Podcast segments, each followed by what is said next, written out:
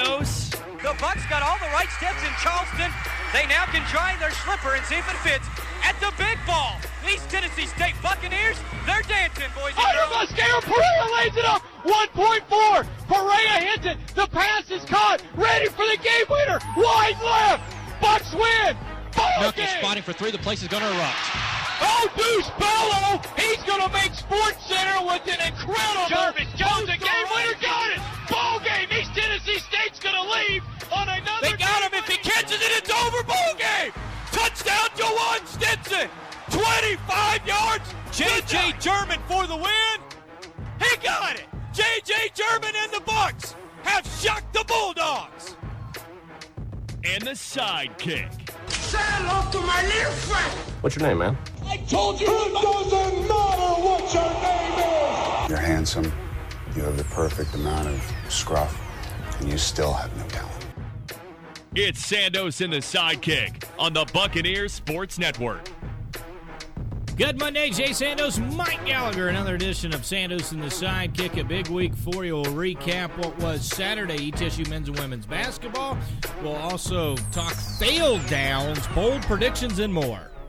Fail downs. Oh, you love fail downs. In depth fail Are all downs four of them involving me? That's all I need to know. One involves you. Ah, of course it does. But only in a kind of backdoor, very veiled way where you wouldn't think right off the top it involves Jay Sandos. But I'll get there because I always find a way to bring it back to insulting you in some way. Yeah, big, big. Well, not a big fan of insulting, but big fan of to fail ball. down. That's Oh, right. there we go. Little cowboy. I saw him today. He's down there watching. Randy. Down there watching film. What a warrior. Watching film. It's 365 days a year for him. So the best thing that popped up uh, on the Twitter timeline today was the fact that this time, like six years ago, was the Florida State uh, Jameis Winston to uh, Kelvin Benjamin touchdown pass to beat Auburn in the final BCS uh, championship game ever. And so I kind of enjoyed that because I, I uh, kind of snarky tweeted. I know the guy that called the play. Also tweeted at Evil Randy just in case he did it as well. I, I covered both bases. Was it? Wonder uh, where Evil Randy was at that time. I know where real Randy was, but where was Evil Randy? um, living living in spa- in his headspace. I don't know. I don't know. That's just creepy. oh, I hate when you do that to me. All right, let's talk a little. Uh, we will talk a little women's basketball after the next segment. Of course, uh, we'll talk to Brittany Zelder and the coaches show Monday night six seven o'clock as we do every single uh, Monday now that we are on the new year. But we'll talk ETSU men's basketball in a place that it's hard to say. ETSU football, no matter how good they are, it seems like they go to Western Carolina, they never win. Uh, it just it always seems that way. It seems like ETSU basketball, no matter how good, how bad, they are not going to be able to have a good day shooting down in Timmons Arena. Even the year they won with uh, Coach Forbes, they're now I think one and four in the five games down there with Coach Forbes. Even the game they won was like a 63-62, you know, buzzer beater or didn't shoot the lights out of it. It just seems like ETSU struggles to shoot. They did again, 40% from the floor, just 5 of 23 from 3. And honestly, if you take Patrick Good out of it, it's what is that, 2 for 15? I mean, just brutal numbers all the way around. Tisdale's 4 of 12, Boyd's 2 of 10, Hodges 5 of 13. I really thought ETSU would try to get the basketball inside. When they did, they scored, but there were too many possessions, I think, where they were just settling for some one on one. They weren't moving the basketball, taking long shots. It just didn't fall. Speaking of not moving the basketball, got some offensive issues, which going into Christmas we didn't have. But you know, some of it the defense has gotten better, but a lot of it I think is us, and it's my job to, to prepare this team and, and get them to play better. So that's on me. For some reason, the ball is stopping. When the ball moves and from side to side, we get pretty good looks, and a lot of times we score. When we don't, we're not very good, and the defense is set. So for whatever reason, and it's not something that we haven't talked about, but I'm doing a poor job of obviously getting it into the game, and so I got to go back and really, you know, take a hard look at that. this team has a lot of strengths. One of the reasons, probably the main reason, I like going to shoot around or practice with Steve Forbes, who you just heard from in ETSU men's basketball, is because of just the crisp, clean. Really, your hands just pop when you catch the ball. Ball movement. I mean, guys are firing passes to each other on the offensive end. It's just one after another. It, you look at how they perform there and how they perform the first six weeks of the year. Quite honestly, and it's no surprise that they've had the offensive success that they've had. But you can see lately the looks, while they've had some, right, and some of the issues, they're just not knocking down the shots that they did earlier on in the year. But while they have had that offensive success in the first six weeks of the year, specifically lately, it has been an issue. I mean, now we're talking about what 105 combined points in the last two games, and before Christmas is what Coach Forbes referenced. And you look at how things have unfolded the last three weeks and who the Bucks have had to play. Milligan, right, non-D1. LSU go and just have a phenomenal road win, one of the best wins in ETSU's recent program history, if not all time program history, to go and just dominate LSU on the road. So phenomenal win. But then you've only had to play Cleveland State, who's just bad. I'm sorry, they're they're not good. And in their shoot around, you could see that. Um, I was keeping my head down mostly, uh, but just being the guy calling the ESPN game that day, having to be unbiased, I could justify sitting in there and kind of taking a peek up here and there. And, and, they're just way behind the eight ball, and it's not any fault of their coaching staff. They took over really late in the summer because a situation with their other coach that ended up leading to him being let go. After Cleveland State, Mars Hill. And as much as we want to say, oh, 117, that's eight away from the program record all time scoring margin. We get that. But you also have to understand that Mars Hill is Mars Hill. They are a non-D1. And while they looked better than Newberry or Milligan coming into the game, ETSU clearly showed that regardless of how good of a D1, uh, non-D1 team you are, the Bucks are still going to be able to exert their authority. Any good D1 team will. And then after that, you hit conference play with three really tough opponents. I can't help but wonder if ETSU after that LSU game just got a bit lackadaisical, started to maybe look at that game and say, ah, we can do things over the next couple of games, 70%, 80%, and then walk into, you know, Wofford, um, UNCG, and then this past Saturday, Furman, and have success even without doing what has gotten us here to this point of beating LSU. Because let's be honest, that's a long period of time from the LSU game to another quality opponent in Wofford.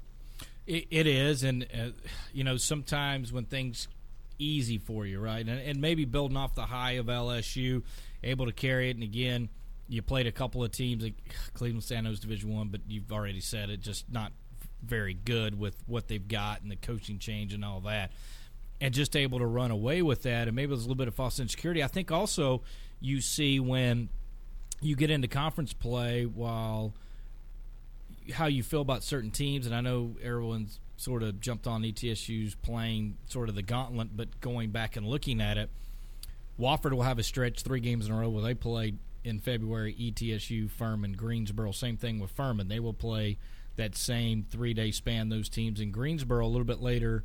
Actually, starting this last game at Wofford, they play Wofford, ETSU, Furman. So they're going to do sort of the three games in a row mm-hmm. as well. But you look at top teams, there's a reason why they're top teams. The other thing is conference play, everybody knows everybody. I mean, the one advantage of ETSU going in this year was they had so many guys returning, right? Well, the disadvantage of that is everybody knows sort of what's been successful in ETSU versus Furman Wofford and UNCG last year just just had one win, if I'm not mistaken, and that was against Furman. Lost both games to Greensboro, lost all three to uh, Wofford, got blew out once uh, at Furman. So they just picked up one win last year versus the top three teams. And so there's a reason why they weren't winning those games, and I, you know, clearly defense and everything. So Wofford, I think, knows how you know, strength and weaknesses, what to do to take away some things against ETSU. I think Furman certainly learned from Wofford and had had success in that building before and, and executed uh, brilliantly offensively. I thought that's the one thing that was a little disappointing was how ETSU sort of uh, a couple of guys would do their job defensively. One guy would get lost. When that guy got lost, it led to layups and dunks. I mean, when Trey Clark's getting double figures on you, it's a, it's a bad day and, and getting double figures on you with about three dunks because if you've ever seen his shot, it is a very broke looking shot. And there's a reason why Trey Clark tries to shoot layups. I mean, he knows his game. And he's very good on the offensive glass and was able to keep balls alive offensively. Clay Mounce is a guy that's six seven and really doesn't want to be in there, but on an offensive rebound, you know because of his jumping ability, he's going to crash the glass. Rebounding is the other thing that blew me away. It's one thing to say, okay, offensively we're not doing a lot. The, they're not hitting shots, they're not moving the ball. But you would have looked at everything going into that game on what Furman's not done well, what ETSU's done. I think I even read the note of where they are in the nation the last several years, where they're third in the nation period in rebounding margin, and they got pummeled on the glass. And a lot of that was being out of position. Some of that came down to the old fashioned want to. It seemed like that you know, Furman was able to get to the 50 50 balls. I'm certainly not saying ETSU wasn't trying to win the game. I'm just saying when it came down to tracking down a loose basketball and ETSU was able to do that against Wofford when they didn't play well, not help to the win. They were not able to do that against Furman, and they did not win the game. Yeah, I mean, I was completely shocked with rebounding and also just the lack of post touches for Jerome Rodriguez and Lucas N'Guessan. Six shots, four of six from the floor. And when they did try to throw it to him, they weren't good entry passes. That that was another thing too. That that you could hear the staff. Uh, beside Mount if picks up on the crowd mic or not, but they're screaming, know, "Hey, get it to him! He's got him." They would be mismatches, and then even when they were trying to throw Rodriguez the ball, they weren't in good spots to to throw him the ball. And there was a couple bad turnovers, but defensively, you know, I think a lot of people you're still stuck on offense, and I get that, but you hold Furman well, just like Wofford, well under their average. You look at 13 steals, you know, force 19 turnovers. Now they did not capitalize off every turnover, but they did have 21 points off turnovers, and that felt like that was should have been 30 to 35 points. I mean, there were opportunities where fast break attempts weren't even attempted. They uh, pulled up, and again, it, it is Pat's good game to pull it for three. Normally, those go down. That didn't go down. There were block shots off layups. I mean, there was a lot of things that ETSU didn't do well in transition. Here's more from Coach Forbes. Got to get some guys shooting it better, but we also got to get some easy points. You know, and those transition points you leave on the board, that kill you. You know, we didn't get a lot inside. We didn't get the ball in there. I didn't think we were very physical in there when we were posting up. Did some poor things on offense that we haven't been doing, but we're going to have to definitely go back and fix. And that's to both of our points about transition points and also then posting up. And you look in transit, 19 turnovers to 21 points. That's pretty good. You look at the ratio, it's usually you want one point for every one turnover that you get. Now, if you get more than that, it's fantastic, right? Like those days where uh, you can get 20 turnovers and, you know, 37 points or whatever it was against, uh, I think it was against Mars Hill, I believe it was 27 turnovers forced and 37 uh, points off turnovers or something just absurd. But again, that's a non-D1 opponent, and you're probably not going to convert at that kind of rate against a team like Furman. So defense does seem like, to go back to Coach Forbes' uh, first soundbite, defense obviously on a game by game basis has gotten better. You know, you face Furman, you face Wofford. Those are two teams that in the league you're going to have uh, uh, compare at least against Milligan, Mars Hill, Cleveland State, those type of teams. You're probably not going to face the type of defenses you're going to against Wofford and Furman. That being said, Wofford just gave up what 92 to UNCG. Now that was a double overtime game. Also, UNCG had four guys out.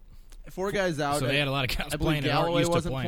playing, and Uh, Galloway wasn't playing. there was one other starter. Two of them were starters. Two of the four, and so that'll be interesting to monitor going towards Wednesday when we'll have our next show and break down that game against UNCG. But I think Hunter, Caleb Hunter was the other. Caleb guy. Hunter, yep, that's right. And Hunter, I think, has missed a number of games where Galloway, that was his first time uh, missing a game this year. So, again, very interesting to see. But while we say, you know, defense has gotten better and such, I don't know what you think when you see some of the things that are going against ETSU in these last couple of games, but I do think some of it, and I would also say I think Wofford's a better defensive team than Furman. That's just personally where my thought I'm seeing both of those teams, you know, these back-to-back games, that's where I'm at with it. Um, and I guess they showed that with ETSU scoring 49 and then the Bucks putting up 56 against uh, Furman. But I, I do think the majority of it is on the Bucks side because they're when clicking on all cylinders, too good of a team to combine for 105 points in two games against anyone, especially league teams when you need to be at your best. I mean, if you want to look at it, you can look at it two ways: how uh, atrocious the offense has been. You can also look at it and go, if I told you before those two games they were only going to have 105 points, you're chalking up two losses. I don't- Correct. I, don't care how you're looking. And that's at the other side of it, right? And, and, and unless you're thinking somehow they scored 80 and then 30, you're pretty much chalking up two losses. Right. And and so gritted out a win at home. And this is a stat that, that I went back and looked because all the time it's very easy. You know, it's hard. You know, the, everybody always crushes Coach Barr too, but hard to win games on the road, right? Hard to win games on the road. Well, the top seven teams in the Southern Conference, okay, top seven teams in non-conference action went forty-eight and four. The only team that was under 500 at home was the Citadel, who was three and four. Mercer and VMI were four and four. Everybody else combined for four losses at home. Samford had one of those losses. Greensboro got beat twice on two half court heaves, so Right. think about that. And then the other loss at home was Wofford. So 48 and 4 is pretty stout. In league play, the top seven teams have not dropped a game. The only teams to lose at home, and they have not won a game at home because they're 0 and 2, uh, is Citadel, Mercer, VMI. Now they're 0 and 3 in the league, period, but they have not won a home game. So to go on the road and pick up wins in the league right now is proving to be tough. ETSU's next road game, obviously Wednesday, will be tough because again, nine and two at home, two and zero in league play. The two losses were half court miracle haymakers. You know, Bob was it Montana State and NC State. Yep.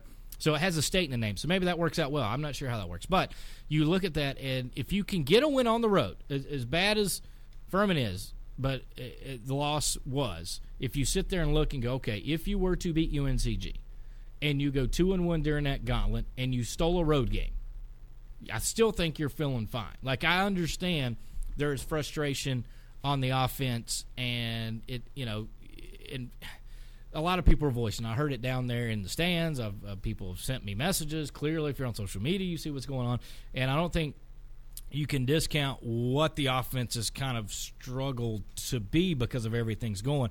But I think some of it has to be a few guys aren't knocking down shots, and some of that I think because they're doing trying to do more than what they were earlier in the season. Sure. And back to the ball movement thing. And I think ETSU are going to have to do that against Greensboro is going to be where the Bucks have been successful against pressing teams. Greensboro is going to try to speed things up. The big thing, and we'll talk about it Wednesday, but the big thing is they're going to put two shooters in a corner. Whether it's it's Pat Bo Hodges, whether that's Tray Boyd and Daivien Williamson, whoever it's going to be, they're going to have guys in the corner, and they're going to put a big man, whether it's Rodriguez or maybe they put Hodges and Tisdale. They're going to have two guys in the back. They're going to put a big man in the middle. They're going to try to get it to the middle. They're going to throw the corner, and if ETSU hits threes like Wofford did, then Greensboro has to get out of the press and then they've got to play half court man, which is not what they want to do. And that is going to be the key when they are in there. Guys that haven't hit threes, and you go back last two games, they have not hit threes. If those threes drop, especially early, that changes the whole dynamic of the game. To your point about the home and away, six teams in the Southern Conference have losing away records. ETSU is not one of them. They're still one of the better away teams in the SoCon, and I think all that the last two games have been – just to and I critique because you know that's kind of part of our job, but also let's have some uh, perspective. Let's take a look at a bigger picture here. All that's shown the last couple of games is that much like we thought coming into the Southern Conference and showing what last year was and carrying it over to this year, we've got a couple of years now to really draw off of that it's not an easy league to win. No one's going to run away with it. And while ETSU fans, Buck Nation, people around here, myself, yourself, look and say, well, beat LSU. I mean, we're best team in the league. That that solidifies it. We were the favorite. We go on the road, get a huge win against an SEC team, darn near blew them out. You know, up 23, end up winning by 11. That solidifies us as top dog in one of the best mid-major conferences in the country. We're going to be a force come March. We should be ranked. All the things that come with that bit of success that the Bucks had. But this brings us back down to earth and helps us realize that to win in the SoCon game in game out, and you can say if you want, oh well, that should be uh, built in that no one takes it for granted, and you know Coach Forbes should have it ingrained in these guys' minds that you can't take nights off and you can't rest on your laurels, and so on and so forth. I don't think Coach Forbes uh, does that. I don't think he lets the players rest on their laurels. I know that he, in practice, every day is on top of the guys to make sure that they come out their best because he knows how tough it is to win in this league and win on a night in, night out basis, whether it be non conference or specifically in the SOCON. I know that it's a definite that he is on guys constantly to remember that. So make sure, and you heard it in that soundbite, uh, the first one that we played of Coach Forbes. He said, It's on me. It's my fault that offensively things are just not clicking how they should. He knows. He knows.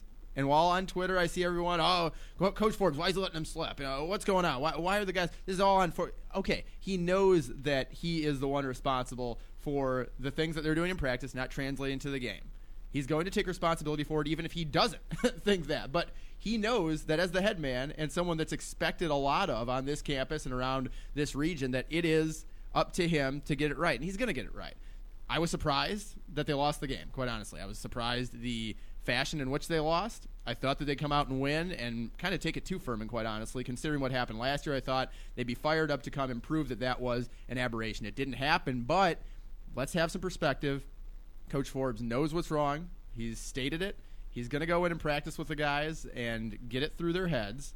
And the guys will do it themselves as well. You know, there's got to be a want to there. And I know with Bo Hodges, Isaiah Tisdale, all the leaders on this team, that there's going to be accountability there in the locker room as well. It's just a reminder from Furman, from Wofford, and you saw it in the UNCG and Wofford double overtime game. The top four in this league are still very, very close. And Furman has the longest win streak in the league right now at six games. So they're playing pretty good basketball. As They are. And for whatever reason, Timmons Arena has been a huge advantage. I'm still shocked now. They're not going to play every weekend game there. Once the students are back, they're going to go on Saturdays and play uh, down what they call the Well, and uh, which is the downtown arena, which I, I think is a mistake. And the only thing that disappoints me is I could see Furman maybe dropping a couple of games and then people kind of overreaching for how bad this loss was. And I think it would be interesting if the Bucks played in the downtown arena. I think it would be better for ETSU, and the home court advantage wouldn't quite be there because for whatever reason they need to change a venue. 'Cause- and I, I base that off what's ETSU's record versus Furman at home, and what's ETSU's record in a neutral site. I mean, Furman hasn't beat ETSU in a neutral site Southern Conference Five game since the seventies. Wow. 79, I think, was the last time Furman had beaten ETSU on neutral site. Bucks have won five in a row, and they won four since 2004 on. And that was a 2014 that won 10 games. And they still managed to beat Furman in the Southern Conference tournament. So, uh, t- to me, it's for whatever reason they've just struggled down there. Chalk it up, m- move on. Um, at this point forward, you can only move forward. You can look back as much as you want to, but Wednesday UNCG is not going to feel sorry for ETSU, and they're going to have to try to correct some things pretty quick. I'll leave it at this. If you would have told me that the Bucks would have a chance to win two of three, and going into the stretch that two of three was what they were shooting for, you know, two of three to me is success, and they've still got a chance to do that. And for whatever reason, it always feels like, and I'll go back to what Scott Wagers, longtime assistant for ETSU, now South Florida, used to say if you lose 91 88, people don't say a whole lot.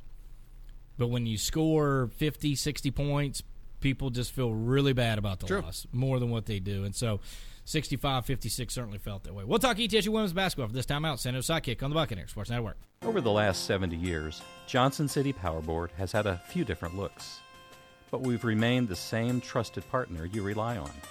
Now, we've changed our name to Bright Ridge to match our vision, to deliver on our promise of great service you can count on, embracing common sense technology to strengthen the communities we serve. We're glad to be your public power provider. Bright Ridge, new name, renewed promise. Learn more at brightridge.com.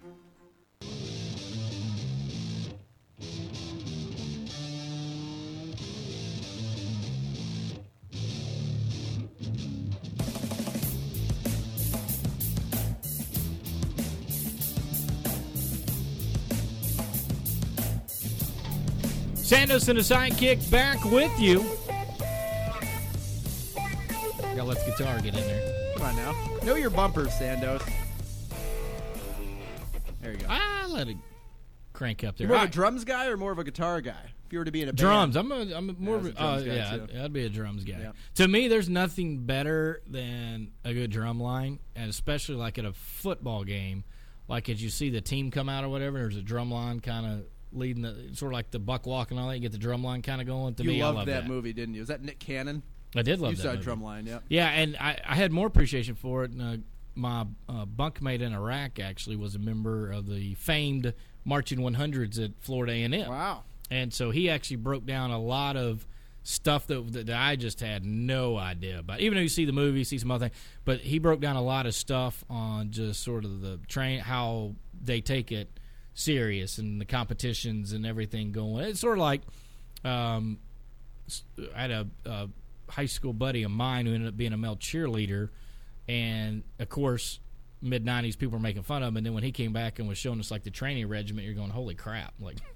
this, guy, Oh, this guy's doing some some legit stuff in general. So that being said, uh, I do like the drum line. We'll go back there. Um, speaking of drum line, as ETSU uh, could not throw it in the drum in the second half, and just 18 points. I think sitting there looking at the stats as we were driving across the mountain to, to, to Greenville, South Carolina, we are keeping up just live stats and kind of feeling good about the first half.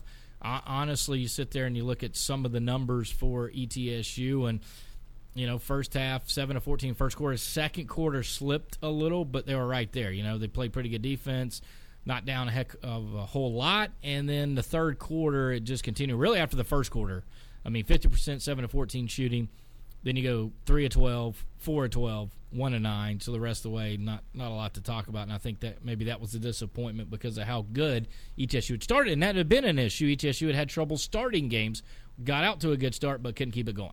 There were some eye-popping stats out of this one, and firstly, the stat I want to give is number of players from Academy of Holy Angels on their team that you brought up on Friday, and clearly Laura Bagwell Katalinich is that one player. As we talked about, if you listen to the show on Friday, I was very upset. I'm very upset now because she had a double double, so I kind of blame you for putting that out into the universe, bringing it to my attention.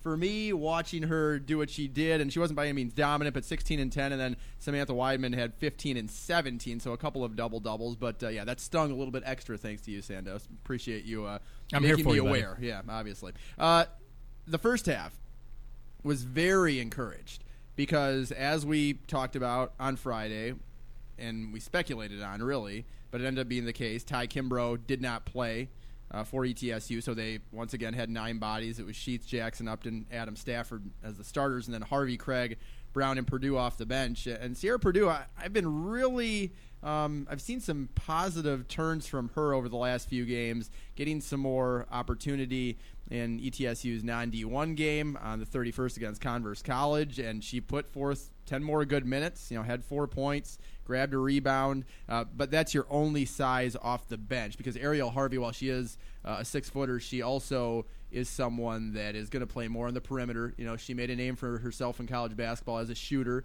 She was top 10 in the A10 at St. Bonaventure in three point percentage during her season there. So she's going to be more of a perimeter based player.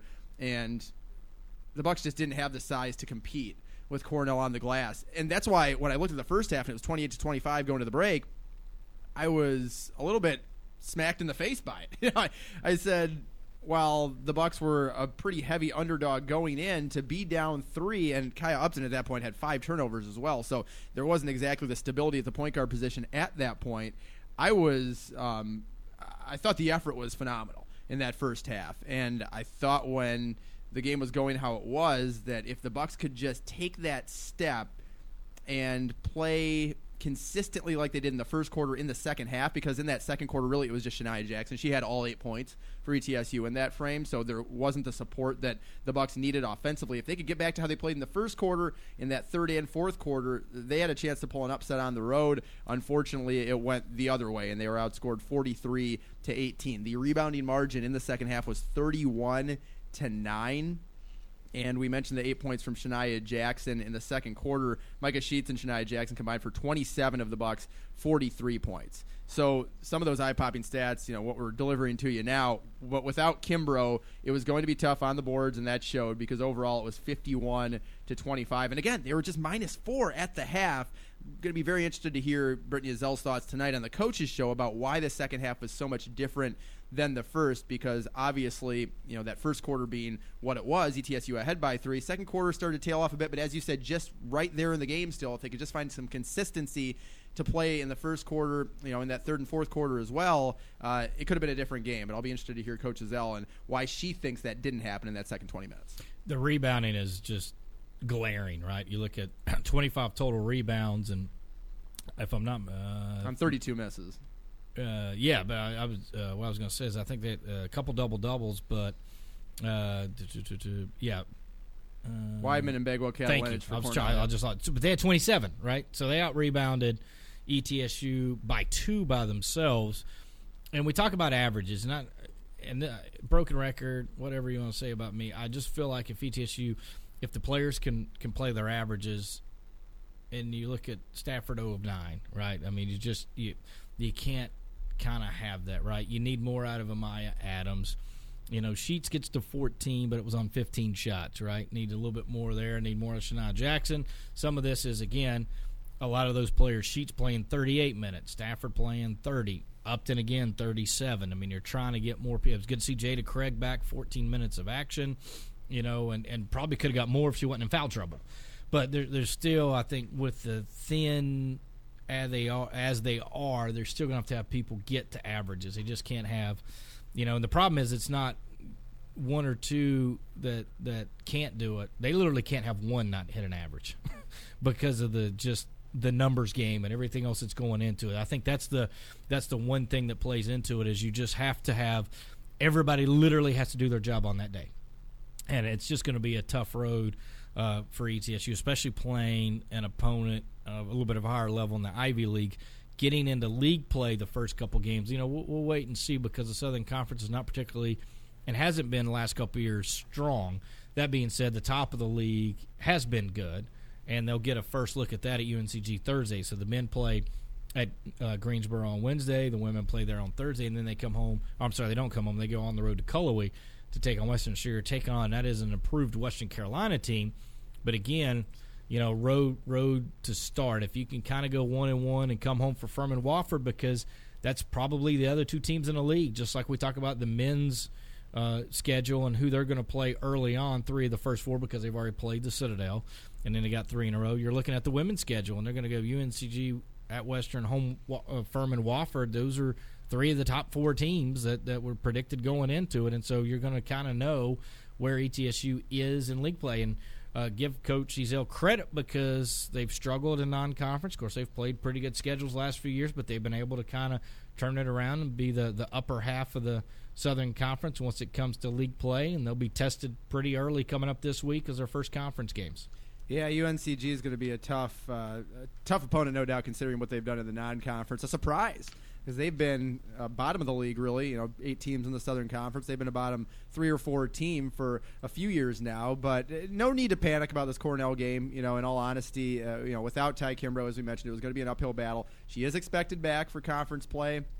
I think Coach Ezell and company are fine leaving that Cornell trip in the rearview mirror, especially considering the travel back where they had some snow and couldn't get out, had to drive to Rochester and then fly to Charlotte and uh, then you know yeah those uh, are fun drive all the way to Johnson City. I mean they didn't get in until about 9:30 last night and then had practice this morning. So uh, clearly they they paid for that trip not only on the court but then off the court coming back. I'm quite sure that they're ready to move on to conference play, but let's have again some perspective because you know I love doing that on this show specifically. Uh, apparently, in the new year, maybe it's a New Year's thing for me. I'm trying to be more positive and have more perspective um, on everything. But ETSU uh, definitely being one of those subjects.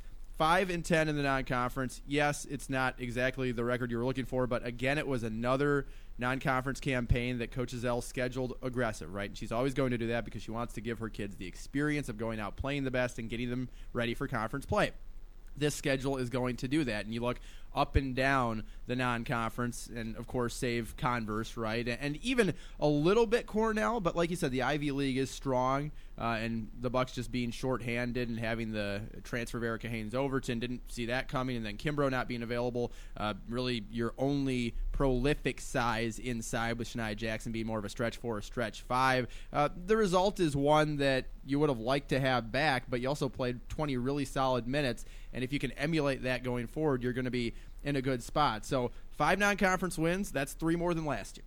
They've got a couple of road wins. It took them until the very end of February to get even one non-Johnson City win over the entire season last year. And they've had to deal with a bit more this year than they did last year. Health has kind of been an ever present thing for this team the last couple of seasons, so that's always been there. But the transfer of your best player, again, something that you couldn't have seen coming, obviously. So if you look at the 15 games, yes, you'd like to be 10 and 5 instead of 5 and 10, but I think these opponents from, you know, 1 to 13 certainly and then even with Cornell you see that they're strong and you take out the 91. Really your entire non-conference has featured top level opponents. Wake Forest just beat Georgia Tech by the way and that to me was a shock because when you see what ETSU did to Wake Forest, and then they go to Georgia Tech, and you have those two results, the one over Wake Forest by uh, seven, and then the or five, I think it was seven, uh, then the loss on the road to Georgia Tech by 39. You're like, okay, well Georgia Tech's going to stomp Wake, Forest. No, the Demon Deacons just beat Georgia Tech, so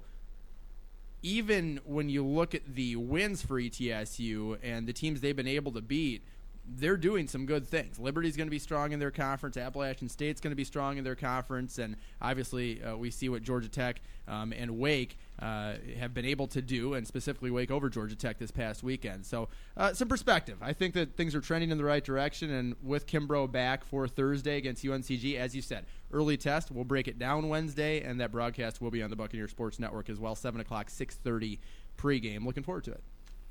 Take a look. One last thing before we uh, turn the page. Again, home records, right? The top teams in the league: UNCG, Furman, Wofford.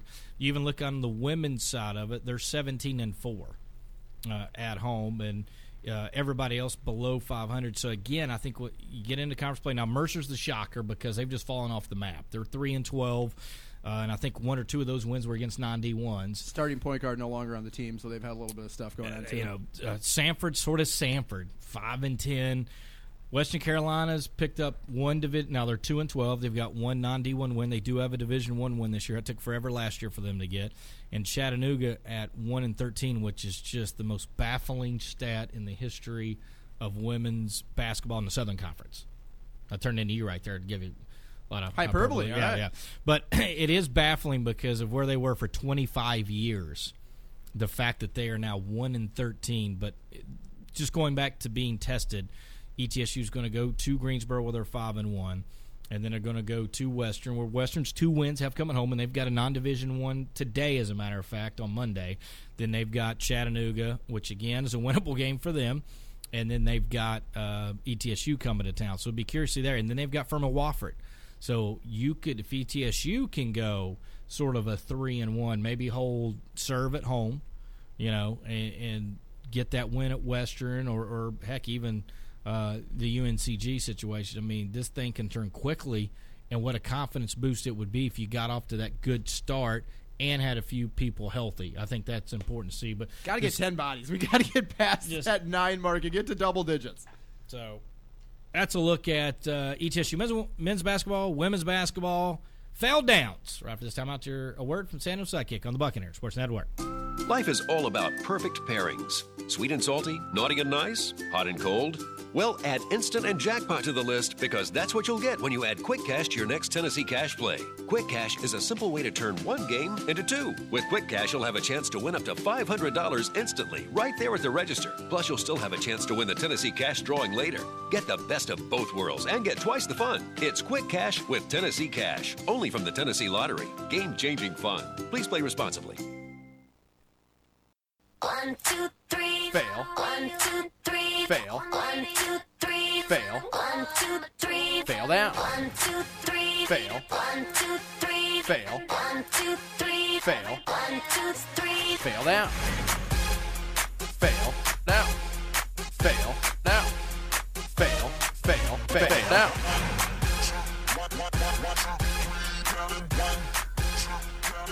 Fell downs. You love it? Do you love it? I'm a fan. Are you? I mean, love strong, but I'm a fan. Yeah. You I'm, don't, I'm, love, I'm, don't love anything. I'm uh, madly in like. How's that? Madly in like. Yeah. Very good. First fail. Uh, let's see if I can find it. Good afternoon. Um, first off, happy Thanksgiving to everybody. The Washington Redskins have been a complete disaster for really all of my lifetime, and that's the man at the top, Dan Snyder, introducing. Him. And that was not Rivera. during Thanksgiving, right? It was not. It was, I believe, just a few days ago, uh, beginning of last week, middle of last week. Uh, it was post Christmas, and a month later, Dan Snyder, clearly not knowing what city he's in, where he is, what time of the day it is. I'm quite sure all of these things are true All right, about the man at the top for the Washington Redskins, who has led them down a very dark path and continues to do so. Any chance that he knows how people feel about him and just went with how can I? I've thought about that. I've thought no. No one is going with that, by the way. That's why I'm at nobody. No, a- and I've I've I've gone maybe the okay. Dan Snyder at this point is in on his own inside joke. No one else is. So it was January second. So it wasn't even the same year anymore. Uh, yeah. So it, it- was he trying to say Happy New Year and just said Happy Thanksgiving? I mean, is it one of? the, he said it so bad. confidently. He did. Where I'm he like, did. It was. okay. uh, he knows what he's doing, but I think a lot of Washington fans have been fooled into thinking that before. And we can clearly see the horrendous results over the last. Gosh, when is the last time they were any good at all? It was the RG3 year when his entire knee was really left on the field in Washington when it collapsed under the weight of the playoff expectations of Washington, but also under the lack of ligaments that were left under the brace that he was wearing. Uh, I got to look through their season by season because that was if that's their best moment, getting to the first round with RG3, and then the entire franchise falling at the knee of RG3 that same year. I mean, when is the last time they had any kind of success at all? Do you have an answer to that? Uh, they made the playoffs with RG three. Okay, you're, And- you're and it- clearly not listening because I just laid that entire thing out. Oh, New okay. year, not new you. No, no, it is not. No, it's not. Because cause crazy coach, crazy coach. He can wait till after the show. No, no, no. not on the So, so crazy coach is, has has uh, wore me out. You'll love this uh, for tickets for the UNCG game, in which I, I've tried to tell him it is on the road Wednesday, and then he has tried to save face by saying, "Oh no, I meant the February first game." So he needs me to give him four tickets right now for February first, and that has Manja and me. That's a fail down. Can I can I give myself a fail down for that? First down. First fail. Okay, there we go. All so they did make the playoffs one time since then. It was against the Packers. They were nine and seven under Gruden, and they got housed at home, I believe, uh, thirty-five to eighteen. The last time they won a playoff game, two thousand five, against the Buccaneers. Who was the quarterback? I think that was the Chris Simms led Buccaneers, maybe at that point. Who was the Washington quarterback? Yeah, that- that's question? a better Mark question. Brunell. Was that post Jacksonville? Mark goodness. Brunell. Uh, and then That would be a fun one. the last time they came out of the divisional round was when they won the Super Bowl in 1991 with I do know the quarterback of that team. Uh, oh, Mark Rypien. I thought it was Doug Williams. Oh no, Williams was in the eighties. Mm. Oh, that was four now- years now, earlier when they won the Super Bowl. the Doug skins Williams. were interesting because you know they had three. Mark Rypien. Wow. They had like three Super Bowls in not a Yeah. large span of time, but three different quarterbacks.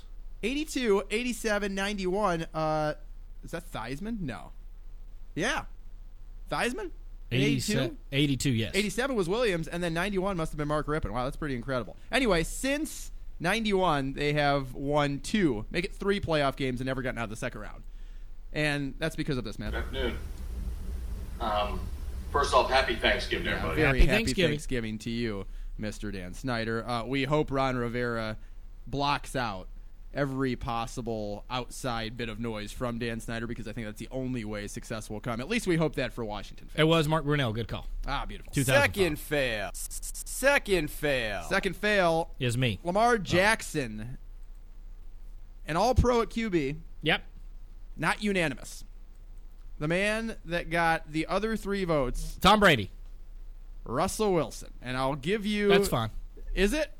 I'm going to read you the stats because to Okay. me it seems very egregious. Lamar Jackson, 66% completion percentage, 36 touchdowns passing to six interceptions, league leader in QBR at 81.1, 3,100 passing yards, 6.9 yards per attempt rushing. That led the league. 1,206 rushing yards and seven rushing TDs. So if you're counting, 43 total touchdowns. While Russell Wilson, 66% completion percentage. That's the same as Lamar. 31 touchdowns. That's five less. Five interceptions. One interception less. 4,110 yards. Sure, that's about a 1,000 more than Jackson, but you factor in rushing yards, then they're about the same because Russell only had 342 rushing yards and three rushing TDs. And also, let's remember that Lamar Jackson led Baltimore to the number one seed in the AFC, while Russell Wilson is a five, and if not for Josh McCown having to come in for Russell or for Carson Wentz yesterday, Seattle would no longer be in the playoffs.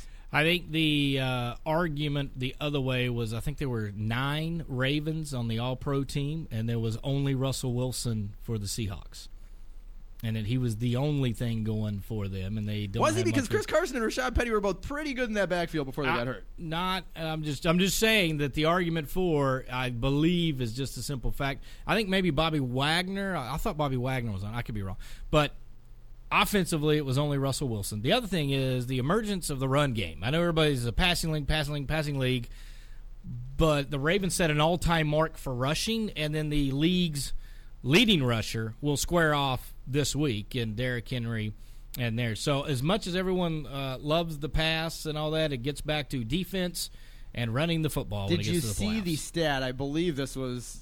I, I don't think this is incorrect. I was kind of half paying attention, but when I saw this, I kind of put my head up from my computer and paid all the attention that I could. I believe the top four teams in the league in rushing yards, all in the playoffs, top four teams in the league in passing yards, all missed it. Correct, and and and that is now it's a little different. Uh, a lot of the teams that were in like the Buccaneers and all that, they they were just playing from behind. There are teams by a that play million, from behind. You you got to chunk it around a little bit. There's a little bit of, of that's always sort of happened. Hey, Jameis Winston's balling, man. Yeah, Uh, when you win, you That run you run the ball late. Boy, that could be a fail. that- you know, even when New England in 2007 set all the offensive, and then of course I think Manning the next year. Like if you even go back and look, they were middle of the pack, if not close to the top ten or twelve in rushing. because as it got later in the game, they were able just to pick up yards and run the football and sort of kill the clock a little bit. So I don't think that's. I, I'm not appalled that Lamar wasn't unanimous. I think clearly he should have won, uh, which he did. So I, I don't. I, I'm not as failed as you are on that. I guess The argument is weak and Your flimsy. argument is- Just when I think you couldn't possibly be any dumber. But your argument is that he just should have been unanimous. unanimous. Okay. Look at the stats. Look at the stats. Look what he did. And when they I'm, lose, in I'm, the I'm fine that he was. first I, I'm, playoff game, I think he should have won. I would have voted for him, but I don't think it's egregious that somebody would uh, have the gall to vote for somebody. It is a fail that he was not unanimous, but I also think they're going to lose in the first round to Derrick Henry and the Titans. I agree. Fantastic. Third fail. Third fail. You know, I'm a Titans fan now. Just throwing it out there. I'm Joe not- Moorhead. I punted on Tom Brady. Go. Joe Moorhead out after going 14 and 12 at Mississippi State, and this is not just a fail for Joe Moorhead or Mississippi State because everyone is very upset that Moorhead was let go, and there's some questions behind the scenes about culture and about uh, fights in practice, stuff like that. But the bigger overarching fail is what we're getting to here. 2017 hires at Power Five schools. Willie Taggart at Florida State fired. Moorhead at Mississippi State fired. Scott Frost at Nebraska is 9 and 15. Chip Kelly at UCLA is 7 and 17. Chad Morris at Arkansas went 4 and 18 before, you guessed it, being fired. And Arkansas hadn't had a two win season since 1952, let alone two in a row, which is what Chad Morris was able to accomplish at Arkansas before being fired. Kevin Sumlin at Arizona, 9 and 15 in what is a bad Pac 12. Matt Luke at Ole Miss, 9 and 15 fired. He was the interim in 2017 before getting hired in 2018 and 19, so we're just counting the 2018 and 19 years. 9 and 15 fired. Jonathan Smith at Oregon State, 7 and 17. Now, I will say this in Jonathan Smith's defense Oregon State is bad, has been bad forever, and he did have five wins this year after two in his first year. So maybe some progress there. There are some positives. I'd say the middle of the road right now are Jeremy Pruitt at Tennessee, who's 13 and 12, and Herm, my guy Herm, 15 and 11 at Arizona State. And then there are the uh, the winners out of this class: Dan Mullen at Florida, 21 and 5; Jimbo Fisher at Texas A&M, 17 and 9; and Mario Cristobal at Oregon, the Rose Bowl victory this year, and 21 and 6. The third fail, you can either say Mississippi State completely failed, or Joe Moorhead failed in getting Mississippi State where they wanted to be. Or you can say that the entire 2017 class and most of the schools that hired them have completely failed their programs and their schools with horrible hires. What are you taking? Mississippi State waits till after signing day, waits till after a bowl game. You kind of sit there and expect to see more come out at some point, which has not happened. So I think it's on Mississippi State. If you're going to make a change, I don't understand why you wait for a six and six team in a bowl game. And the other thing is, and I know the the cool thing now is people sign with the school, but they don't sign LOIs, and so I mean, uh, it was a top 25 recruiting class, if I'm not mistaken. Like, it was a pretty good recruiting class, early signing. I'm just confused on, I think it's a fail from Mississippi State on what they're doing timing wise uh, on what was going on. And I, I keep waiting to say, okay, well, I'll give Mississippi State benefit doubt. They've found something or something has come up, or maybe they've buried something nobody needs to know about. But I'm just thinking that the timing of it is a fail for Mississippi State for Moorhead, you could have. I mean, I, I think if you fired him off the bat, you look at Moorhead. You wait till after the bowl game, after the new year, everything else to let him go. I, I just find that peculiar. The other point people are bringing up is what is Mississippi State expecting themselves to be?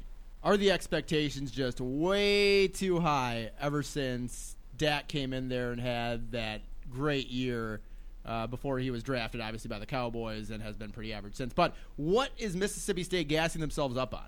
Are they expecting to be Alabama, Auburn, and Georgia every year? And why, if so, do they think they can just make that jump, especially in just two years?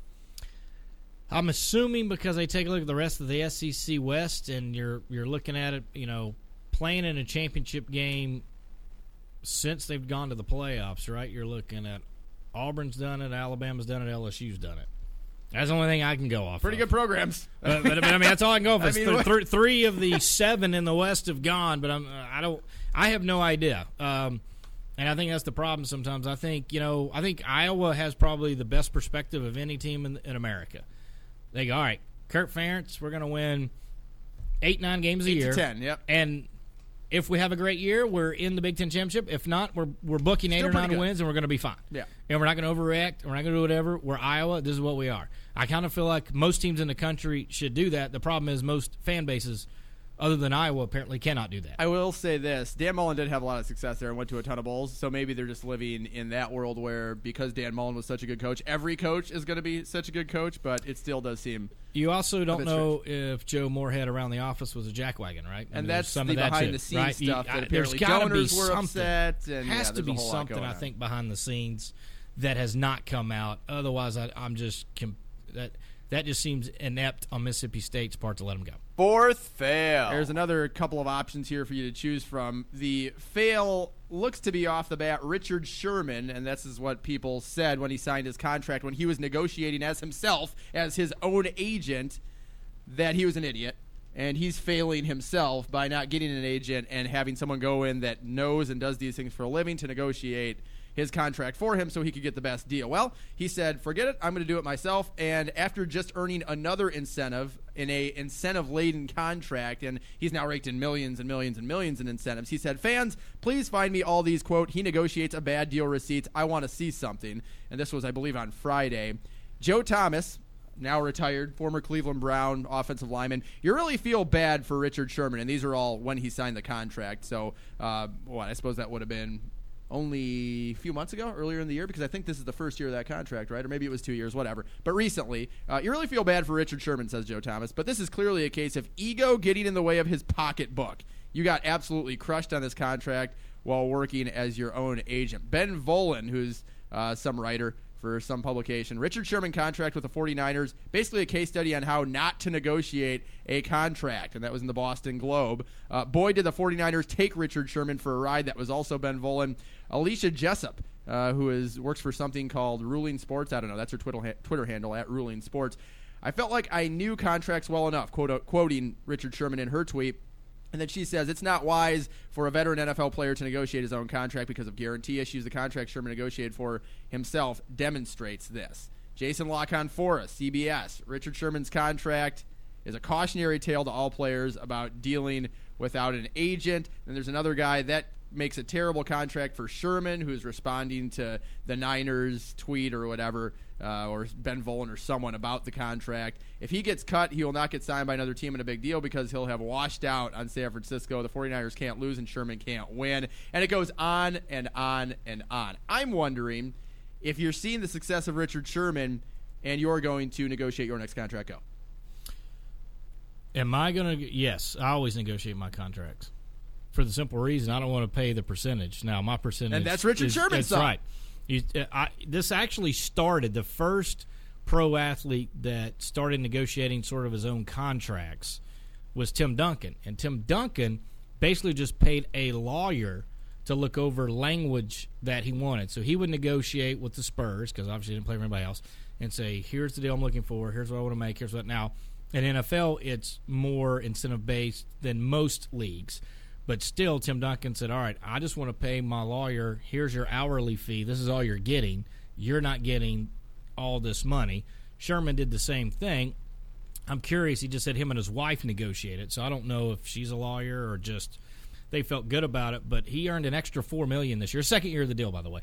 But four ye- four million dollars in incentives, I think, is a pretty good job of betting on yourself. And I think maybe the craziest contract people go back to is the Ricky Williams Mm. when he signed with like Jay Z and that group back in the day, and they was literally ahead of his had- time. and they literally had these crazy incentives where he had to have over two thousand yards. He would have to set the single season rushing record. He would have to have the single game rushing record. In ten years, he would be the all time leader. Like it was so crazy, and he had none of them. And of course, he he had the the bipolar disorder and had to get out of the league, and then came back uh, into the league, and, and then did not negotiate his own contract at that point and was able to make best. So I like uh, what Richard Sherman did there. I like where his head's at. Certainly, I've never uh, used an agent of any kind. Uh, Well, when to- you wash out of the Buccaneer Sports Yeah. Network and you don't have your millions anymore, you're going to be sorry. that is that is true. That is true, and all my freelance gigs too. Right? The uh, the professor said, "Shut up already and go to bed. You make millions. Well, you should have, and you should have gotten a lawyer after looking at your contract. Not the smartest tool in the shed. Bad deal. That's directed. I think that's at R Sherman underscore 25 and at ETSU Bucks Voice is what I'm reading. there.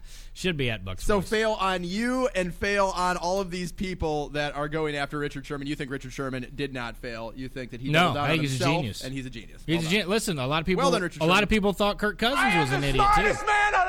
Right, because I he didn't. kept taking the franch- uh, franchise, franchise, and bet on himself, and he and he got paid. He I love made- me some he- Kirk Cousins. He, Woo! he, ma- I'm sure you do, but he made more money in those two years franchise, and then got a bigger contract guaranteed than any other quarterback had did that that obviously hadn't won a Super Bowl. I think it's what it was. I can't wait to see the terms of your next contract when you negotiate yourself. Really pumped.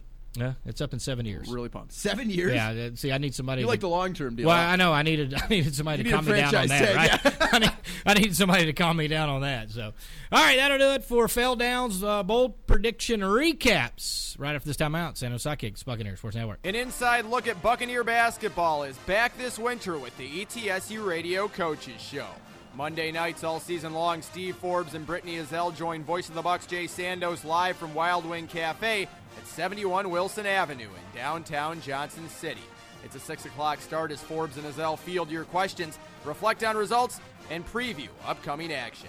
The ETSU Radio Coaches Show every Wednesday at 6 right here on WXSM AM 640, The Sports Monster. Everyone in the stadium and across the NFL world is aware that quarterback Andrew Luck decided to retire. Antonio Brown ditches practice again after another issue with his helmet. There is a code that has been broken here with Antonio Brown. He's just not a good human. But unless you've been living under a rock, you guys all know that the AAF is folded. Wide receiver Josh Gordon has been reinstated and is now eligible to return to New England. The great Bill Belichick keeps giving Gordon chances. Tennessee head coach Rick Barnes told reporters flat out if UCLA had paid his buyout, he probably would be at UCLA now instead of at Tennessee. What you just said is one of the most insanely idiotic things I have ever heard. A simple wrong would have done just fine. Well, I haven't hammered you about the Patriots losing, and I don't get to. And your genius plan does work out. I don't call you a genius often, but going Titans and bold predictions made all the sense in the world. So Uh, that I could not New come Year's in here and resolution. say, Patriots, you're an idiot. Patriots are dead. Brady's done. I can't do it. New Year's you Year's got the Titans. res- resolution, right? That's what I was supposed to do. Let him go. I'll let him go. So I'll let him go. Do I get part of this point then for telling you to let him go and it working out so far for me and you? It depends. I- If you come in wearing a men's shirt, do I get credit for that on is predictions? kind of men's. Yeah, that's not bad. The buttons are on the right side. Yeah, so that helps. it's That helps. shirt. It's not a lady shirt this time. It's good. How Good about the you. Patriots? I do want to bring this up, and well done on the Titans. Uh, they go in. Derrick Henry has another monster game, um, and the Patriots just look bad offensively. But I don't blame Brady because he got no tight end, and Ben Watson. You know, it's been fun, but you're He's not. Gronk. Yeah. Uh, the beginning of the year, and I remember even talking with you about it on the show after Antonio Brown, speaking of in the bumper, was acquired by New England. It was Antonio Brown, Josh Gordon, Julian Edelman, Demaryius Thomas, and Phillip Dorsett. Yes. Which is just And they had drafted N'Keal Harris, who wasn't going to play for about eight or nine weeks. an insane amount of Or quality N'Keal receivers. Harry. Now, I'll say this: a couple of them maybe a little bit past their prime. Thomas, I think, proved to not have a ton left when he went to the Jets after he was cut by the Patriots. Brown obviously was only there for a game. Gordon, we know the same old story with him, but. You go from week one looking at that with all those huge names to a receiving core that had Julian Edelman drop the most important pass of the season from Brady on what I think was was that that third down or Was was it- it? It was either second or third second, down. second and six. And then they ran down. the screen, and for whatever reason, White runs out of bounds two yards early. Instead of battling for the first, it's fourth and two with three fifteen, whatever three seventeen They to punt. and they punt. So which at the time the defense was playing pretty. I mean, still pretty good. They gave up two third down conversions that are quite, a little laughable. I mean, if Stephon Gilmore's in the game, then the fourth cornerback's not in, and they don't play off the who what was it the tight end or whatever it was. Uh, Yeah, it was was a third, third string wide receiver. yeah, right. Only catch of the game was like 14 yards, and they only need 10. And then the third and three read option where they had Tannehill behind, and he spins out Yes. of it for a first. So there's still some third down plays defensively, but you hold a team I didn't hate the punt points. call. No, I didn't. I didn't hate the, punt call. The second and six. Here's what this reminds me of, and, and people yell at me and even uh, Bobby Rader about this because we were very critical that New England would have beaten the Giants in the second uh, face-off in the Super Bowl if Wes Welker would not have dropped a pass and dropped the biggest pass of the game and the ball he catches all the time. New England's forced to punt. Giants come down, score, win the game. And same thing. I don't. You don't know. At least Pats would have been in field goal range at that point to at least put up points. Now they would not have been in field goal range with that, but you're talking about under three minutes, rolling clock, near midfield. Lord knows the Patriots are very good at killing the rest of the clock and doing similar what Vrabel did to them. And then I thought that was going to backfire. The Vrabel uh, minute 46 or whatever, he was able to run off the clock with all Oh, those man. punts. I thought that was going to come back to haunt the Titans. It ended up being genius. And the other thing is, besides Vrabel knowing, and now Belichick's 14 and 14 against former assistant players, but sort of knowing the the inner workings of what Belichick would do, I thought was genius. And then the special teams play, which people don't talk about. Twice, I think Jake Bailey, the punter for New England, has been great all year, pinning people inside the ten. Twice they went for touchbacks, and then the Titans down a ball at the one, which I think Logan Ryan, who's a former Patriot, let the best get at him because just take a knee. And I know it worked out, you won the game, but get the interception, take a knee, don't give a team an opportunity uh, to actually help New England that, that he scored. Now it didn't matter, New England didn't do anything with it, but at that point in time, I think everyone should learn to the old Adrian Peterson one where he broke away against Dallas and was going to have like a 65 yard touchdown at the last second, downed at the one, and everybody in fantasy world lost their mind on him. But he was like, I Can't remember who that was. I think it was Adrian Peterson against the Cowboys, almost positive. Okay. And so you're sitting there going, and, and uh, I think it was, was with the Vikings, as a matter of fact. I thought it was Maurice Jones-Drew, but I might be wrong. Uh, I think he did it as well. Oh, okay. He, yeah, yeah. Peterson might yeah, yeah. first, I don't know. Yeah, yeah. Uh, there's been a couple guys. There's not been many. Not been many. And there's more defensive guys that will intercept the pass and go down knowing that the game is over more than running backs. And because sometimes running backs, just talking about Richard Sherman a second ago, maybe they need the extra touchdown for an incentive, right, or something crazy like that. So either way, Vrabel did a great job, and the Titans kind of out patrioted the Patriots. And to show you how genius I am, I went ahead and took your advice. I let Tom go. I'm now a Titans fan. You clearly know, and uh, they're going Super Bowl. Go. In all reality, is Tom Brady coming back, or has he played his last game? Well, you know, I texted him a few minutes ago. He's not got back to me. Hmm. So, Can't wait to hear what he says. But remember, he's dead to me either way, so it doesn't matter. Right, because you've let him go. Uh, I did think that it was kind of funny that Belichick did the exact same clock thing earlier in the year, and it came back in the most important moment of the season to haunt him. That was pretty amazing. It was actually weird too because New England did it on defense. They kept declining the delay a game, and as I can't remember if it was the Jets or Buffalo or somebody was trying to get a delay game to back up like the Titans were, and New England kept declining it, which still rolled the clock. And asked him why he kept declining the same penalty, wouldn't let him take the five yards, and he said because the clock ran. So it is funny that it was also on defense that he was complaining at that point. I'll also make sure to point out that in bold predictions, that was the only Super Bowl team you had left, New England. You had Chicago, New England. While I still have the purple, Vikings upset the Saints. Had that in bold predictions this week, and I have the Vikings in the Super Bowl, which I'm feeling pretty good about. All right. right other now. question: Are you as convinced as I am that the Saints are just going to be one of the greatest regular season teams from this point forward to never do anything in the playoffs? Well, they've got the one Super Bowl from the number of years ago, so they're not San Diego Chargers under Schottenheimer back. Sure. because that was completely Yeah, atrocious. they were the number one seed like five years in a row and didn't do anything. Sure. But my gosh, the last three years for the Saints. And, and they've invented ways to lose every year. Minneapolis Miracle. Yep. The weird pass interference, non-pass interference. And I'm, but I still, I still, I still want to bring this up. I know people go nuts over that. The Saints still got the ball first in overtime, and Brees threw an interception. well, no, no, no. So okay, you're talking about last year, yeah. yes, last year they still got the ball first and threw an interception. I think it's funny. Agreed. I think it's funny this year that once again, and this isn't really what cost them the game, but the final play of the game was a debated pass interference call. That's just so good. They got the rule put in specifically because of what happened to the Saints, and at the end of all of the talk, Yep. of all of the rule changes and all of the debate back and forth for 17 weeks about pass interference and why isn't it overturned and why can't they do anything when they actually go to replay, the rule's still clearly not good enough for the Saints, who once again lose on a I guess this was a push off on Kyle Rudolph, whatever. That there's been way worse not called all year, so they weren't going to call that. But it's just uh, funny the- that the rule still didn't help him. the the crazy part is it, and Michael Irvin doesn't teach you a lot, right? Like if you listen to Michael Irvin, I don't think he No. teaches you a lot. But the one thing I have learned from Michael Irvin is if you use your one arm and you don't egregiously extend it, it's never called. And again, it wasn't. And in that situation with tight ends and safeties, both guys will always engage with two hands. Then it was a let go, and then there's a little bit of a forearm, not quite fully. But if you don't extend, you don't push, it's never called. And then I've I've heard, and that was when Michael Irvin was on ESPN. It was on account.